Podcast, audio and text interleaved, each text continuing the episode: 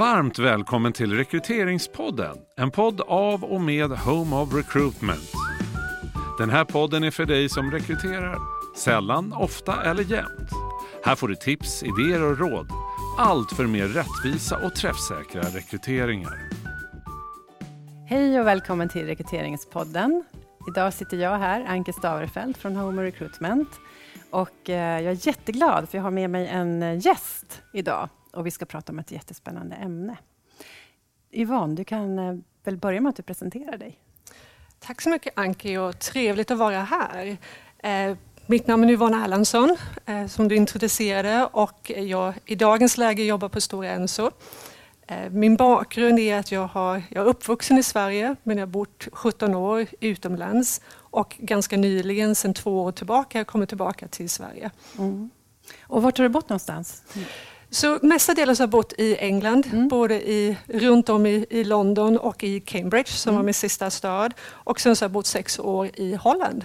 Just det. Och du har jobbat inom på något sätt inom talent acquisition under de här åren, mer eller mindre? Eller hur, hur, hur har det sett ut? Ja, det, det har jag gjort. Jag har jobbat med talent acquisition i över 20 år plus, eh, för att inte säga min ålder. Eh, och eh, det har varit olika roller inom talent acquisition givetvis. Men jag som alla andra började kanske med rekrytering och executive search och från där har jag gått in till inhouse rekrytering och under min karriär så har jag satt upp och skapat den här talent acquisition-funktionen som i dagens läge är väldigt eh, vanlig i organisationer, men när jag började så var den inte så vanlig. Nej, precis. Och, och det var därför du kom, blev anställd också på Stora Enso? Ja, det, det ja. var det. Vi håller på att jobba med olika gruppfunktionsprocesser och i en av den så är det liksom att man måste titta på talent acquisition eh, från ett globalt perspektiv. Eh, I dagens läge så tittar man ju på talanger på globalt, globalt perspektiv. Eh, man tittar på hur man rekryterar, hur man attraherar, hur man tittar på sitt varumärke och, och lite hur man liksom får talanger till att komma in till verksamheten. Och sen så tycker jag också väldigt viktigt det här med liksom att vad man vad man, vad man säger också väldigt mycket på hur man är som bolag. Mm. Eh, och det gör ju att man blir väldigt attraktiv. Men också just det här att man tittar på allt ifrån attraktion till också kandidatresan eh, som är väldigt viktig. Men också tycker jag också den här eh, anställda chefens resa under rekryteringen också. Så det är ett partnerskap man har. Mm. Eh, och jag tycker att talent acquisition i dagens läge är en funktion som har och är och ska vara väldigt strategisk. Och vad skulle du säga är... För du har ju som sagt jobbat väldigt många år eh, i andra länder och sen nu de senaste åren i Sverige. Och vad skulle du säga är den största skillnaden då, om du jämför? Vad var det som du kände när du kom till Sverige? Va? Är det så här? Jag, jag, tror den största skillnaden är väl att, att eh, både nu kan jag bara hänföra, men mina roller som jag haft när jag jobbat utomlands har varit globala. Så jag jobbar med allt ifrån USA till Kina till Indien. Eh, så det är ganska liksom, brett kunskapsområde när det gäller olika liksom, eh, ja, olika liksom länder och olika typer av kulturer och så vidare. Eh, och vad jag tycker som är den, den viktigaste och jag tycker den största skillnaden för mig som har varit en aha-upplevelse är att eh, jag tycker fortfarande att Sverige är lite efter när det gäller att titta på eh, human resource eller HR som, som en strategisk funktion. Och talent acquisition sitter ju i där. Eh, lite mer det här att man har ett, ett, liksom en stol vid bordet, man sitter med i ledarskap, man pratar om och man hjälper sin affärsverksamhet att förändras eller växa eller vad det nu är man har för, för strategisk agenda som ett företag. Eh, den, den tycker jag är den viktiga, den, den har varit den största för mig.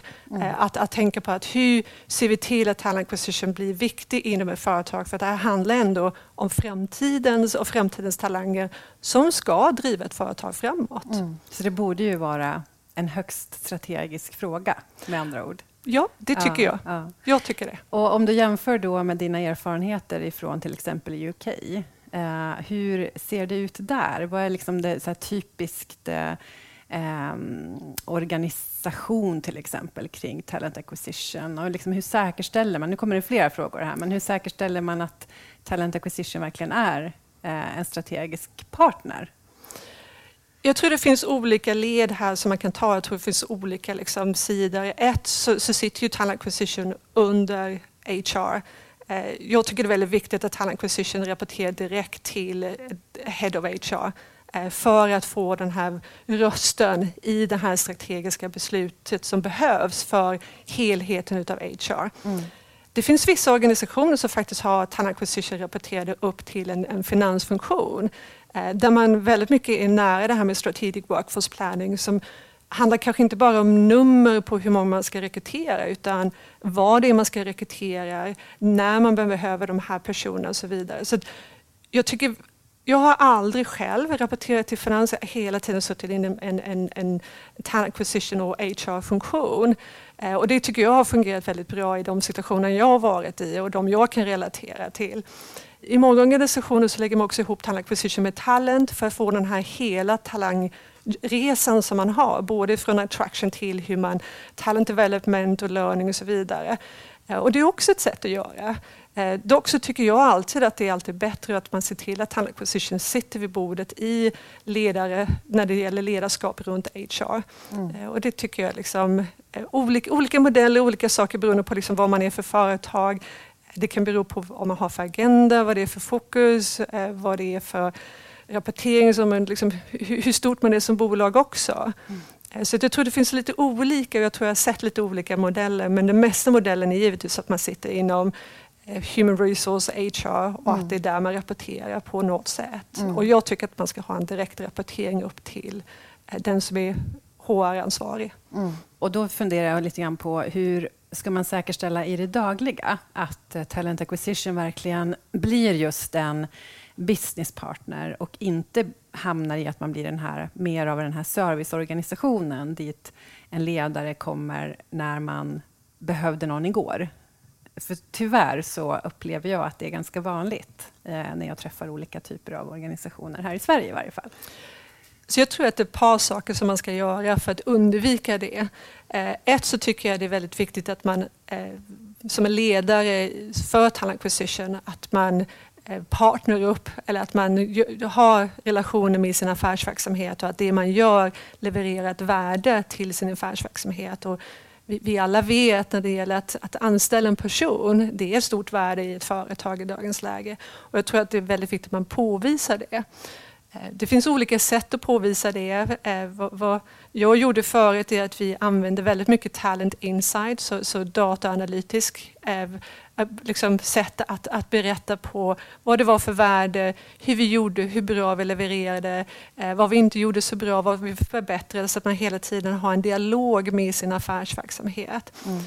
Och vad kunde det här vara för någonting till exempel? Ja, det kunde vara att vi, vi, vi kunde gå in och titta på liksom att vad är det för typ av roller man anställer, vad är det för typ av olika kompetenser och skills man behöver. Och sen så tittar vi lite på att hur ser det här ut på marknaden. Så vi tar den här outside-in approachen när det gäller data och inte bara inside.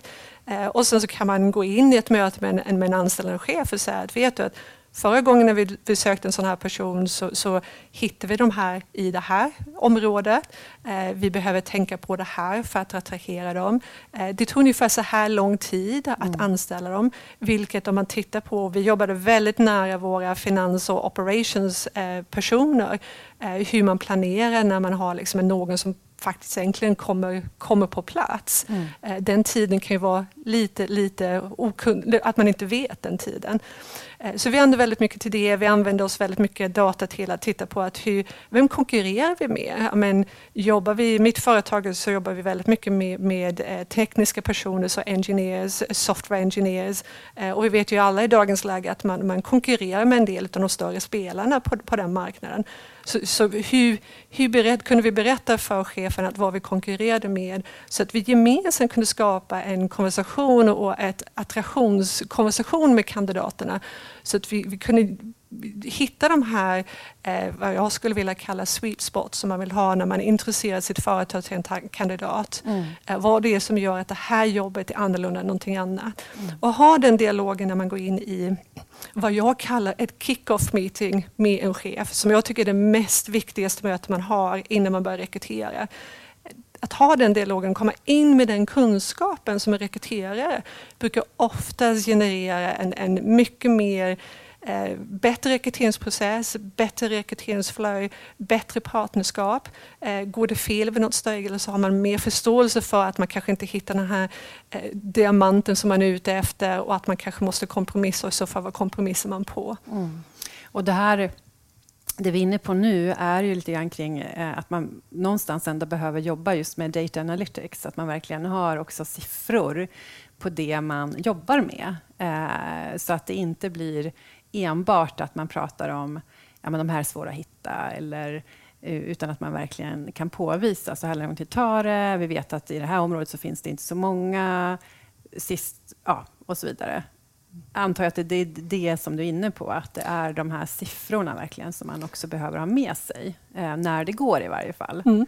Jo, vi, vi, hade, vi hade de standardsiffrorna, ja. så vi handlade liksom att hur lång tid tar det att rekrytera, ja. hur lång tid tar det att rekrytera per roll, per lo location eller per, per område. Eh, vi hade till och med hade räknat ut ett, vad vi kallar vårt attraction-värde. Mm. Det vi hade sett lite på hur, hur olika populationer i olika länder eh, agerade och reagerade till, till, till vårt, våra jobb.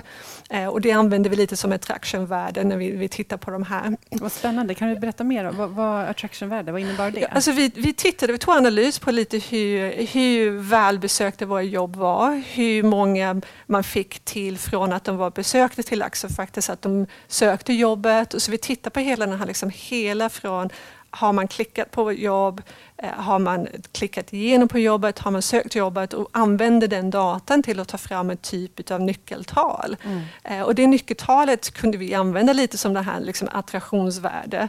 Eh, och det som jag säger, ibland handlar lite om att man måste hitta de här databitarna som ger någonting till det företag man jobbar för eller inte den funktionen man jobbar för. Mm. Eh, I dagens läge vet vi att, att kost och, och time per hire är väldigt liksom, saker som man mäter hela tiden. Men jag tycker också man ska mäta med det här, liksom att hur, hur eh, du vet, hur, hur, vad är kvaliteten på de här personerna som man anställer också? Ja. Eh, vi gjorde till och med så här, men du pratade om det här med, med partnerskap. Och jag tycker också så att om jag tittar på min funktion som jag hade på, på mitt förra eh, bolag som jag jobbade för, så hade jag också även, vi hade strategiska talent acquisition partners. Och de satt tillsammans med vår HR business partners och pratade strategiska, lite strategic workforce planning, strategiska initiativ som, som den eh, division eller grupp skulle göra så att vi kunde då, då ta med det ner i vår leveransmodell och även ta med det ner i vår eh, employer branding-tänk. Mm. Eh, och det, det skapar en väldigt bra dynamik för att mm. jag tror att vad man också ibland gör är att man tror att man har en talent acquisition, talent acquisition delivery-funktion. Det, det är rekryterare som varje dag går in på jobbet och är passionerade över att leta fram talanger och lägga fram dem till, till eh, anställande chef, man går igenom intervjuprocess och så vidare. Jag tror att lägger man på för mycket på den här leveransmodellen eh, med också även med talent insight och så vidare och att de ska liksom vara jack of all trades som man säger på, på eh, engelska. Då, då skapar man en funktion som inte kommer ha tid till att leta mm. fram talanger. Mm. Eh, utan man måste skapa en del av de här supportfunktionerna runt om det här.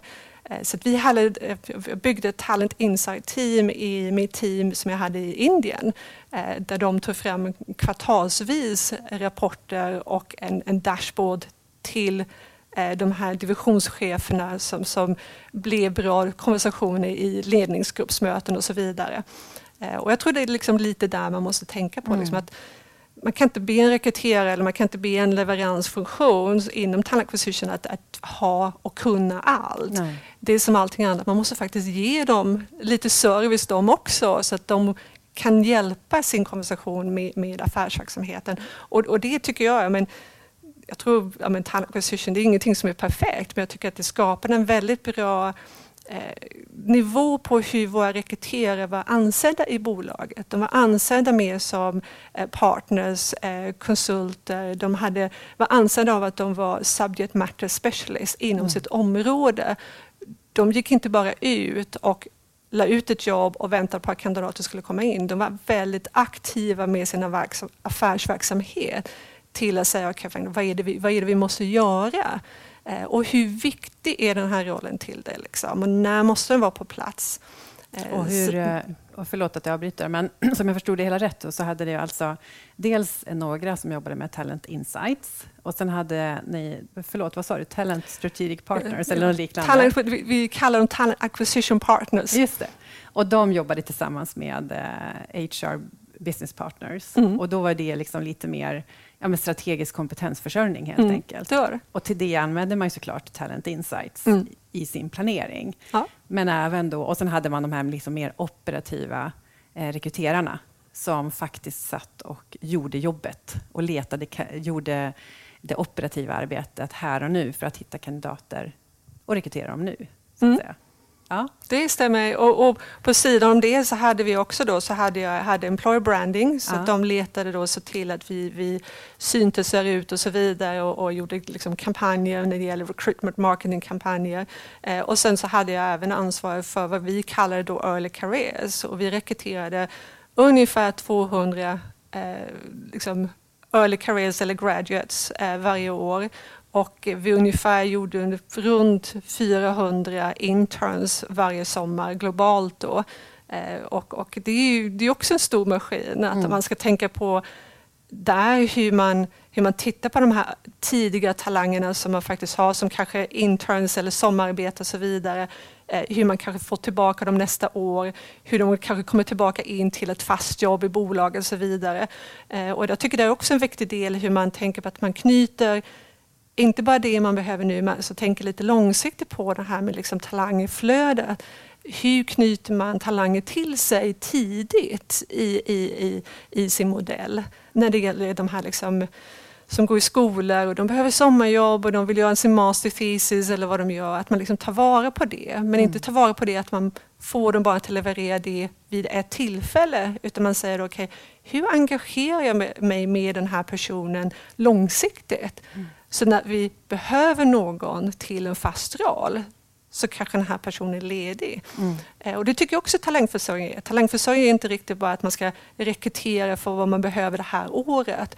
Utan det att tänka på att hur bygger jag min talangförsörjning långsiktigt ifrån alla led. Och hur, hur, såg resultaten ut? Jag vet att du berättade ju till exempel om att ni hade identifierat att det var Eh, vi pratade tidigare och då var det något, Eh, någon funktion som, där ni skulle tillsätta eh, personer. Och sen när ni började titta på den marknaden, det landet där de här personerna skulle sitta, så visade det sig att ja, men just i det, det geografiska området så fanns även den och den och den organisationen som liksom tävlade om samma talanger.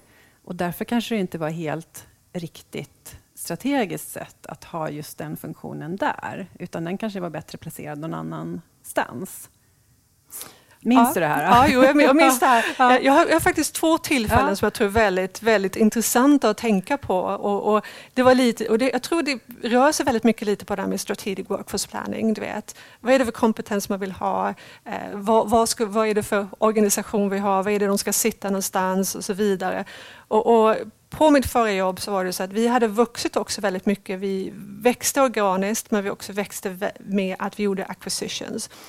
Eh, och det hade slutat med att vi hade en del småkontor lite spritt ut i, i, i landet. Eh, och det intressanta blev ju att vi, vi började faktiskt konkurrera om talanger i marknaden eh, mellan olika divisioner. Det. Eh, och, och, och, det är lite, det vill säga bra på ett sätt, men det är lite tråkigt att man inom ett bolag ska behöva liksom konkurrera på det sättet vi gjorde. Mm. Och där var det också ett tillfälle där man hade ett intresse att, att öppna upp ett, ett kontor som man ville växa till ett x antal anställda. Eh, och där vi då tittar på talangmarknaden eh, och där vi genom de här nyckeltalen vi hade, genom vår talent insight och så vidare, så, så kunde vi påvisa att vi, vi, kunde bara växa det här kontoret till ungefär 50 anställda mm. under jag tror det var tre till fem år. Och sen så börjar vi nästan liksom, liksom nå det här taket utav att eh, söka nya talanger och så vidare. Och då vet vi ju allihopa att ibland när man då måste kanske rekrytera från, från kanske mer högre betalande organisationer, då börjar det liksom kosta mer pengar och så vidare. Eh, och det gjorde ju då att man kanske började tänka om, vänta, är verkligen den här eh, vet, staden som ville liksom öppna upp i rätt stad att öppna upp i, eh, eller rätt land som du säger. Att liksom att när man kanske ska öppna upp ett ställe någonstans, att man tittar lite på liksom att vad, vad är det för andra spelare? Mm. Ja, men är det större spelare som man vet att man inte har en stor konkurrenskraft emot? Men då, då måste man tänka på okay, ska vi vara där? Hur, vi, hur, hur, konkurrerar vi mot samma talanger? Gör vi det genom löner eller liksom på ett annat sätt och så vidare?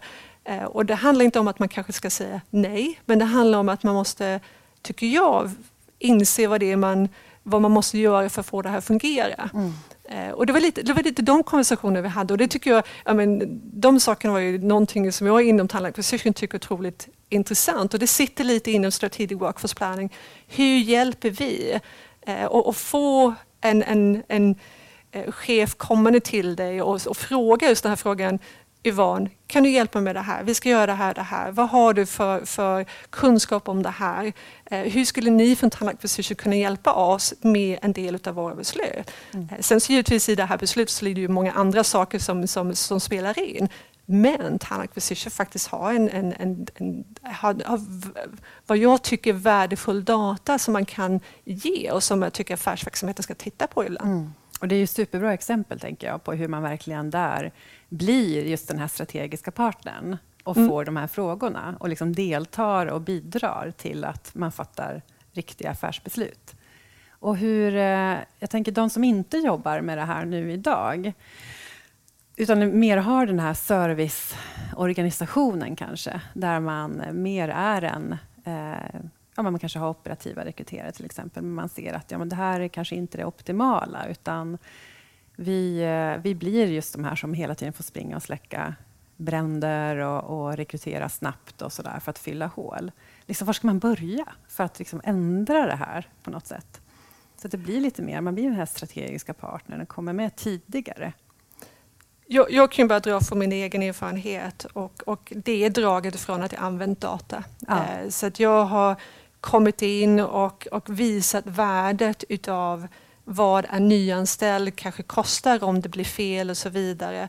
Eh, och vad det har för, tycker jag, kanske inverkan eller påverkan när det gäller liksom, inte bara den här personen och kostnaden utan kanske vad det kan påverka när det gäller team och så vidare. Eh, och jag tror det, liksom, det kommer ifrån det att har man, har man bra data som man kan backa upp och sen så använder jag också väldigt mycket eh, research som finns ute på marknaden, eh, pratar väldigt mycket med nätverk under, i, i, samma liksom, grupp när det gäller talent acquisition. Det finns otroligt många människor där ute som är jätteduktiga på det här också och har gått igenom samma sak. Mm. Det här är ju inte någonting som man är ensam om. Jag tycker det är det, viktigaste, att få tänka på att vi är aldrig ensamma om någonting, utan att man, det finns eh, kunskap där ute som man kan dra på. Mm. Och, och, ta in det och översätta det till ett affärsspråk som landar hos affärsverksamheten tycker jag är väldigt viktigt. Man måste förstå sin affärsverksamhet. Eh, man måste vara väldigt lyhörd till vad, vad det är för språk och vad det är för någonting affärsverksamheten vill. Och sen så översätter man den här liksom, datan på det. Eh, och det var lite det jag gjorde. Men när jag började på mitt förra jobb så, så, eh, så sköttes nästan rekryteringsfunktionen av våra finans operations mm. personer. Och det var alltid Alltså kommentaren var alltid rekrytering lev levererar aldrig. Mm. Eh, det tog mig två år att förändra den attityden till att vi börjar leverera. Vi levererade till och med till så bra så att vi var tvungna, var tvungna att sakta ner.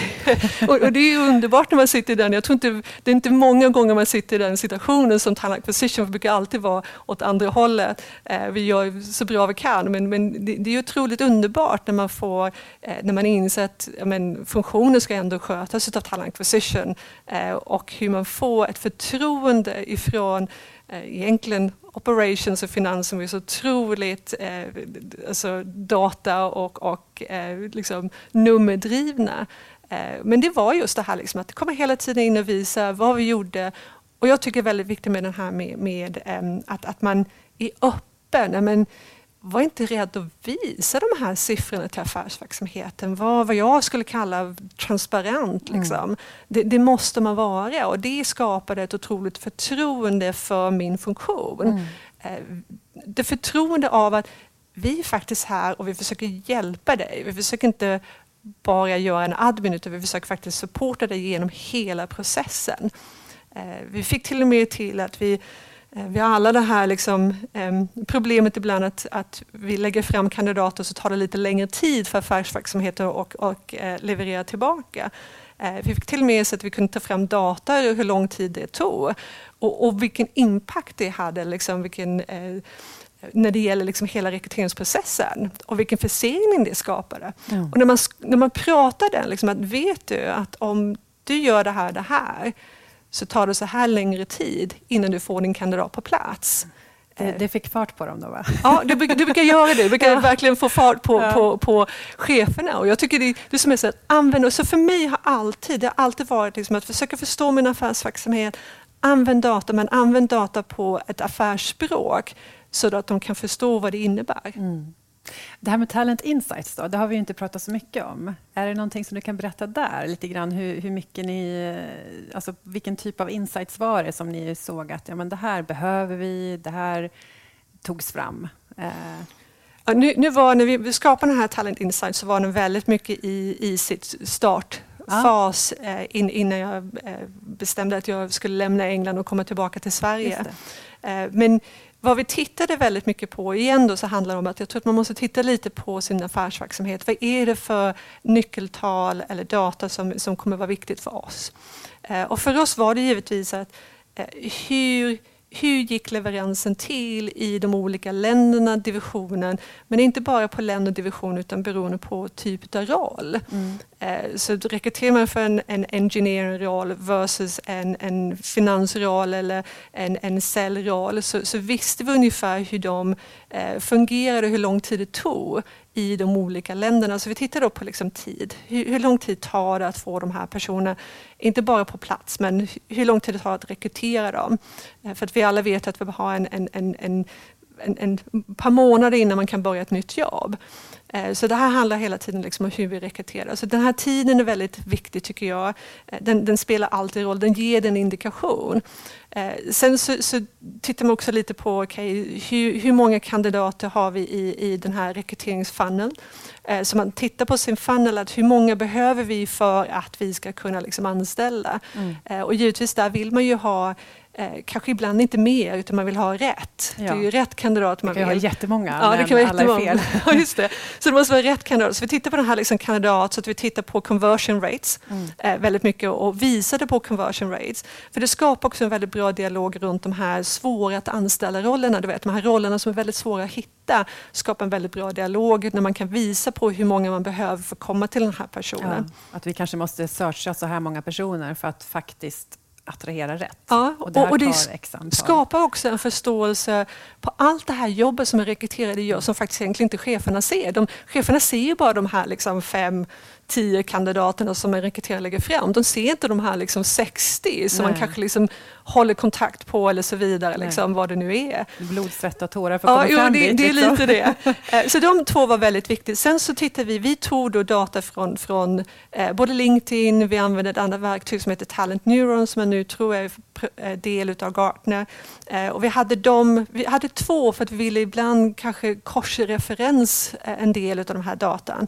Eh, och då tittar vi då på när vi tittar på liksom, i sådana här roller, typiska roller, hur ser det ut på marknaden? Och på marknaden kan man också få den här liksom att hur, hur, många ansökande finns det per ett jobb? Liksom? Ja. Vad är det för liksom vad är våra största konkurrenter? Vad förlorar vi, vem förlorar vi talanger till och vem får vi talanger från? Så vem brukar vi rekrytera mest från? Och när man börjar förstå och se det här så kan man inse också att okej, okay, eh, ska vi titta någon annanstans? Finns det någon annan sten som vi ska lyfta på som vi inte tänker på?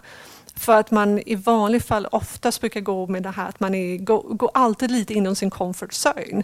Eh, och det här handlar lite om hur man kan liksom titta. Så de bitarna tittar vi på. Vi tittar både på, vi hade candidate trackers, vi kalla dem, där vi hade full transparent på hur rekryteringsprocessen såg ut, hur många kandidater var i processen och var de var.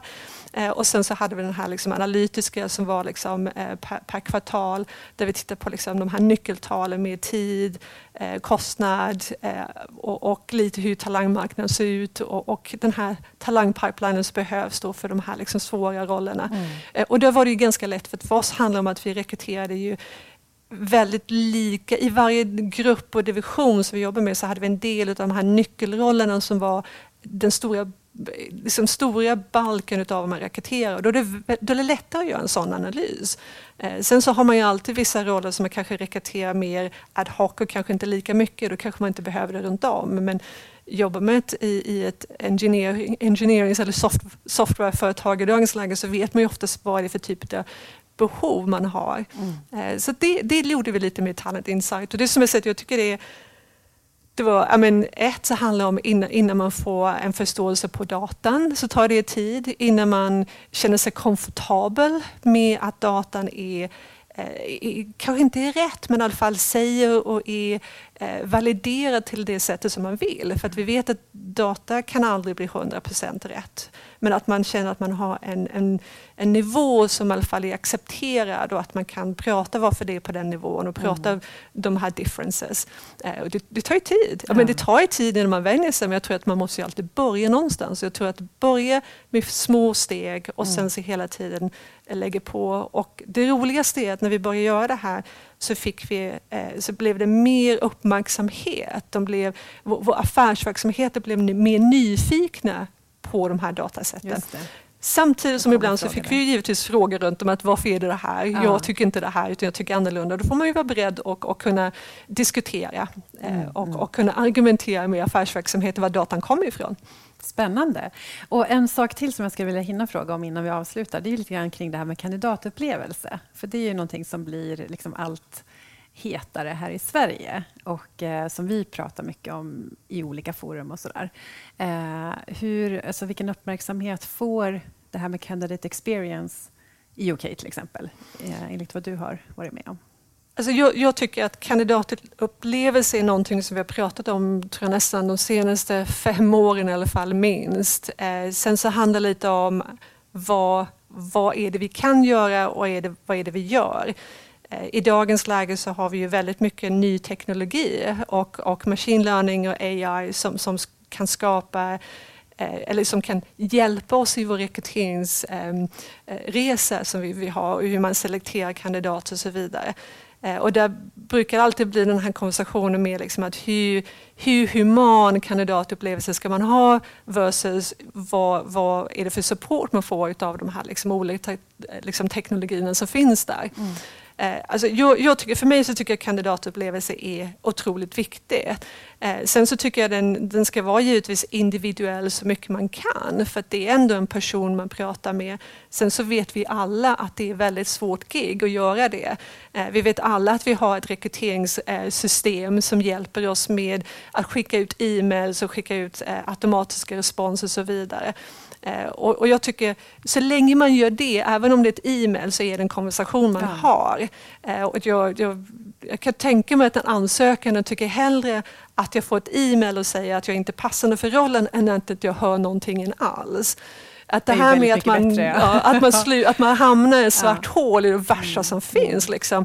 Eller att man får ett e-mail liksom, fem månader senare. Liksom. Man har hunnit glömma bort Då har man liksom glömt bort att man sökt. Så Men tycker du att man har kommit längre i UK till exempel? Alltså, jag, jag, nu vet inte om jag kan säga att vi kommit längre Nej. eller inte. Jag tror det här är väldigt individuellt på bolag. Jag tror olika industrier gör det här på väldigt olika sätt. Du får, får tänka på att jag jobbat inom eh, IT och teknologiindustrin mm. för de senaste liksom, eh, åren eh, och, och med amerikanska bolag och de kanske är lite mer framåt när det gäller teknologiska support i rekryteringsprocessen. Chatbots och liknande? Ja, jo, chatbots. Ja. Vi använde liksom AI för att screena kandidater så att man gjorde det mot kultur så man kan liksom se vilka man ska börja prata med först och så vidare. Så det finns ett antal saker man ska göra men jag tycker mm. det väldigt viktigaste är att även om det är bara ett e-mail, se till att det där e-mail går ut. Liksom. Mm. Att det är i alla fall eh, skrivet på ett sätt så att den här personen faktiskt säger att du att, känner att man har tagit hand om dem. Mm. Ett nej är bättre än ingenting, mm. tycker jag i alla fall. Verkligen. Eh, och sen så tycker jag hela resan med att man ska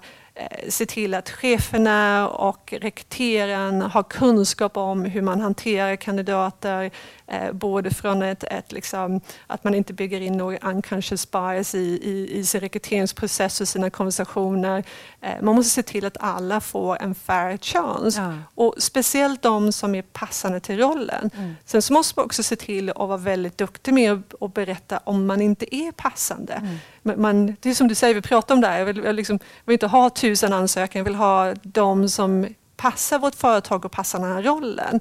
Eh, och då är det väldigt viktigt att jag tycker att man, man är ärlig och säger att, mm. att alla kommer inte passa här. Eh, och det är bättre att man är ärlig med det. Jag tycker ärligheten mot sina kandidater är otroligt mm. viktigt. Det är hellre att man är ärlig och säger att man inte passar inte det här företaget eller passar inte den här rollen. Eh, är mycket mer viktigare. Så mm. jag tycker kandidatresan är, är viktig. Speciellt för att man vet aldrig när man skulle behöva den här personen igen. Så är det ju, eller när man en vacker dag kanske sitter på andra sidan om den här personen. Precis. Jag tycker det är väldigt viktigt att man har en ödmjukhet runt sin talangmarknad. Mm. Jättebra. Toppen. Är det någonting annat som du tänker att nej, men det här tycker jag också är viktigt att, att lägga till utifrån alltså jämförelsen mellan till exempel då UK och Sverige? Uh, nu har vi liksom mest rört oss fråga. i de strategiska frågorna som, eh, som eh, ju var liksom mycket temat här också. Jag tänker om det är någonting annat som vi Nej, jag, ty jag, tycker vi har pratat om väldigt mm. mycket, men det finns givetvis det finns massa vi kan prata om när det gäller talent acquisition. Och som du märker så är jag väldigt passionerad av det här, för jag tycker det är, ja, men talent acquisition för mig, jag tycker det är det roligaste jobb som finns. Mm. Så är det ju, och, och driva strategiska frågor runt det här tycker jag är liksom jätteskoj. Mm. Eh, speciellt också tycker jag är väldigt viktigt, att vad jag märker kanske vad jag skulle vilja ge lite som, som kanske dela med andra är väl att, att glöm inte den här outside-in approachen, att man verkligen tänker på att man håller sig uppdaterad med vad som händer på marknaden. Eh, under de åren jag har jobbat i Talent Acquisition så har det förändrats otroligt mycket. Mm. Eh, det är otroligt mycket eh, vet, verktyg som man i dagens läge kan använda. Jag tror det handlar om att man hittar rätt. Eh, och vad det är som passar. Ja. Och där tror jag att man kan använda sitt nätverk med olika kunskap och så vidare. Och jag tror att det är väldigt viktigt att se till att vi har ett nätverk. Mm. Eh, hålla sig ajour liksom, ja, hålla sig trender och verktyg mm. och så vidare. Mm. Ja, och speciellt om vi tittar på marknadssituationen vi har i mm. dagens läge så tror jag det är väldigt viktigt att hålla sig ajour. Liksom vad, som, vad som händer, hur agerar vi, vad ska vi, vad ska vi göra? Men inte bara hur man agerar utan hur man kanske pratar om det här externt till sina talangmarknader. För det är ändå att man jobbar med employer branding. Mm. Eh, och det tycker jag också är väldigt väldigt viktigt mm. att vi, vi tänker på. Men, men annars så tycker jag att vi har pratat om mycket, ja. så jag tycker det var skoj. Det tycker jag med. Det var jättespännande. Tack så jättemycket Yvonne för att du kom hit. Detsamma. Tack för att jag fick komma. Toppen. Tack för idag. Du har hört en podd av Home of Recruitment. Om du vill komma i kontakt med oss, skicka ett mejl till info at homeofrecruitment.se. Podden är producerad av Septemberfilm.